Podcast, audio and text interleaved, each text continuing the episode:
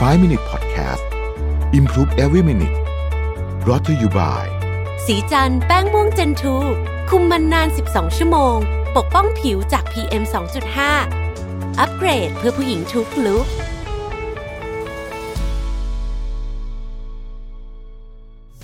เตรียมตัวพบกับการคอลแลบสุด Exclusive สำหรับแฟนๆ Mission to the Moon ปากกาลามี X Mission to the Moon 2021 Limited Edition มีทั้งแบบหัวลูกลื่นและหัวหมึกซึม ให้ทุกคนได้เก็บสะสม สนใจสามารถดูรายละเอียดเพิ่มเติมได้ที่เว็บไซต์ของ Mission to the Moon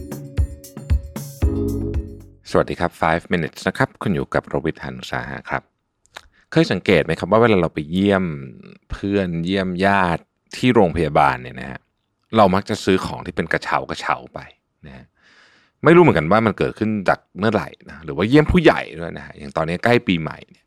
กระเช้าเนี่ยจะได้รับความนิยมมากนะฮะ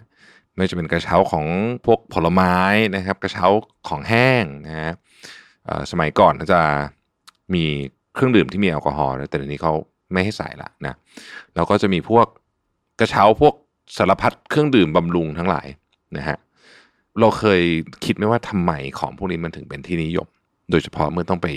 เยี่ยมใครสักคนหนึ่งที่โรงพยาบาล หรือว่าไปเยี่ยมใครสักคนหนึ่งที่บ้าน หรือว่าไปสวัสดีปีใหม่อะไรแบบนี้เป็นต้นนะครับ เอาโรงพยาบาลแล้วกันนะฮะถ้าเราไปเพราะว่ากระเช้าผลไม้เรารู้สึกว่า เออเนี่ยมันน่ากินแล้วก็น่าจะดีต่อสุขภาพผู้ป่วย หรือว่ากระเช้าลังนก เพราะเรารู้สึกว่าเออมันเป็นของบำรุงอะไรต่างๆนานาเหล่านี้นะครับ แปลกไหมว่าเราแทบไม่เคยซื้อของพวกนี้ให้ตัวเอง นะฮะ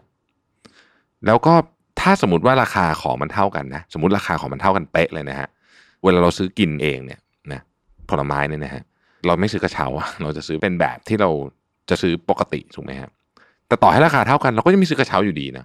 ซึ่งบางทีเนี่ยกระเช้าเนี่ยก็ไม่ได้แพงกว่านะครับต้องไปดูของเป็นเรื่องๆไป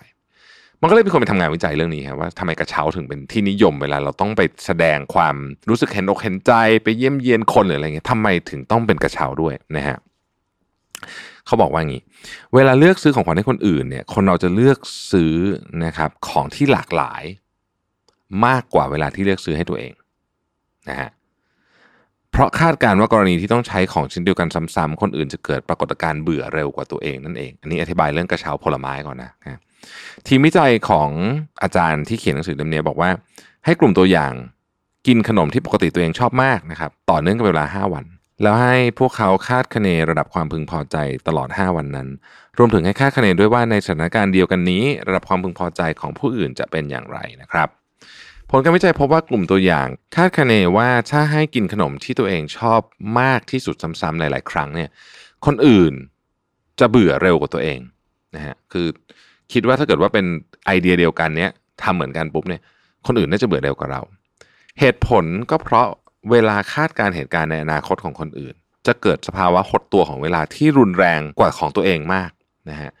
อันนี้คือตอนที่เราอธิบายไปเมื่อ EP ที่แล้วนะว่าการหดตัวของเวลาคืออะไร อันเนี้ยสำหรับคาดการณ์กับตัวเองก็หดตัวประมาณหนึ่งแต่ถ้าคาดการณ์ให้คนอื่นจะหดตัวรุนแรงกว่านั้นมาก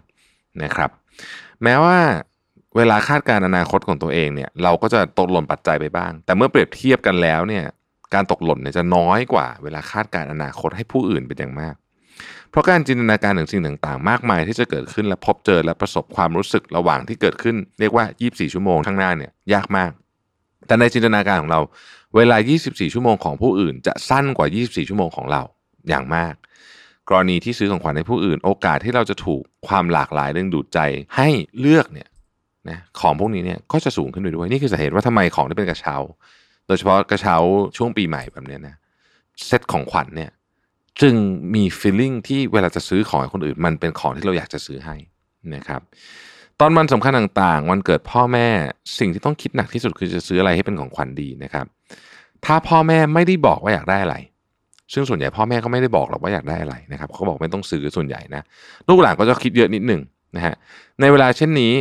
คนเราส่วนใหญ่อยากให้ของที่แตกต่างจากของขวัญที่เคยให้ไป เมื่อวันสำคัญปีที่แล้วหรือครั้งที่แล้ว เวลาซื้อของขวัญปีใหม่ ก็อยากจะเตรียมของขวัญปีใหม่ที่มันไม่เหมือนกับเทศกาลอื่นด้วยนะครับ ดังนั้นเนี่ยความหลากหลายเนี่ยมันจึงเป็นสิ่งที่เรามองหา และนี่คือสาเหตุว่าทำไมพวกบรรดาของที่เป็นเซ็ตกระเช้าอะไรเนี่ยถึงขายดีนะครับเราคิดเอาเองว่าถ้าเราให้ของเหมือนเดิม สมมุติว่าเราเคยให้ของเนี้ยเราให้เหมือนเดิมเนี่ยเออสมมติให้พ่อแม่นะพ่อแม่คงจะเบื่อ แม้ว่าไอ้วันสองวันที่เราให้ของขวัญเนี่ยจะต่างเป็นครึ่งปีก็ตามเนี่ยนะครับ จินตนาการเกี่ยวกับอนาคตที่สร้างในปัจจุบันทำให้คิดว่า การให้ของขวัญซ้ำกันเนี่ย คนนั้นน่าจะเบื่อแน่เลย ซึ่งจริง ๆแล้ว โดยส่วนใหญ่แล้วไม่จริงนะครับแอบนี่ก็เป็นอันที่น่าสนใจเกี่ยวกับหลักการในการเลือกของขวัญ และคนที่ทำธุรกิจก็พอจะนึกออกเลยว่าเซตของขวัญเนี่ย มันควรจะถูกวางในสถานการณ์แบบไหน มันถึงจะกระตุ้นการซื้อมากที่สุด ขอบคุณที่ติดตาม 5 minutes นะครับ สวัสดีครับ 5 Minute Podcast Improve Every Minute Presented by สีจันแป้งม่วงเจนทู